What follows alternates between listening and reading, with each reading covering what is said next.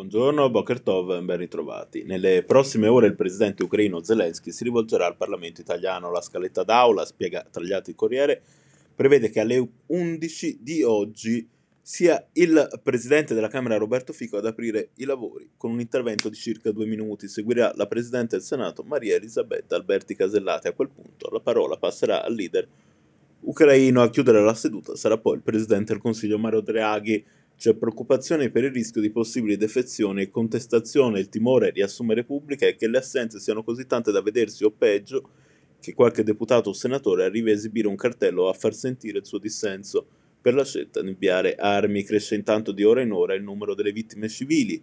Ha fatto in questo senso il giro del mondo la storia del 96enne Boris Romanchenko, sopravvissuto in gioventù ai lager nazisti di Buchenwald, Penemunde, Dore e Bergen-Belsen. Il suo appartamento è stato raggiunto da un missile e per lui purtroppo non c'è stato scampo. Questo è ciò che i russi chiamano operazione denazificazione, il commento via social di Andriy Yermak, capo ufficio di Zelensky.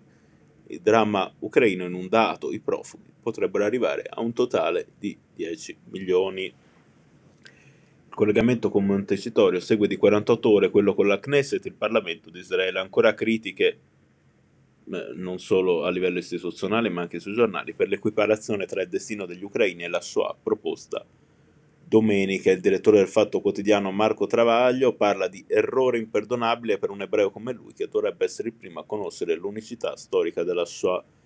Per il giornale è fin troppo evidente l'unicità della Shoah, pur essendo altrettanto evidente l'abilità comunicativa propagandistica di Zelensky nel toccare quel tasto nella casa di chi ha ascoltato meglio di altri quella musica dell'orrore, Giuliano Ferrara sul foglio si sofferma sul possibile ruolo di mediatore per lo Stato ebraico. Manipolare o essere manipolati, il confine è sottile. In politica queste due dimensioni si intrecciano come nella vita. Israele va giudicato tenendo conto di questa distinzione, anche quando, scrive, manca l'appuntamento con la solidarietà attiva del presidente ucraino libero tesse le lodi in modo piuttosto ambiguo. Scrive a proposito degli israeliti Isaac Singer, un popolo che non può dormire e non lascia dormire nessun altro. Replica. Forse perché hanno una cattiva coscienza, controreplica. Gli altri non hanno coscienza addirittura. Ecco, Zelensky obbliga ad averla.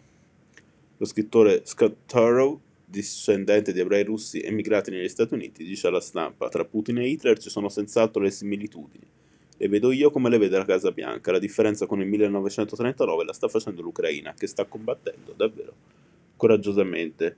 È possibile comparare la resistenza europea al nazifascismo con quanto sta avvenendo in Ucraina e quanto si chiede lo storico Umberto Gentiloni su Repubblica.